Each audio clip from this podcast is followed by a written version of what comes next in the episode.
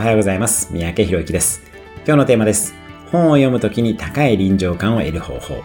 先日、私が主催するコンサルティングコミュニティ、ホリシニクスアカデミーの分科会ゼミを行いました。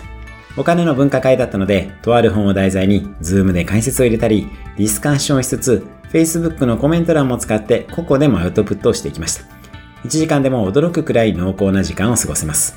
皆さんの理想年収や資産額もゼロが1桁変わってきました。ちなみに本は読むと同時に著者の YouTube も見ることをお伝えしました。外国人の作家の場合も同様です。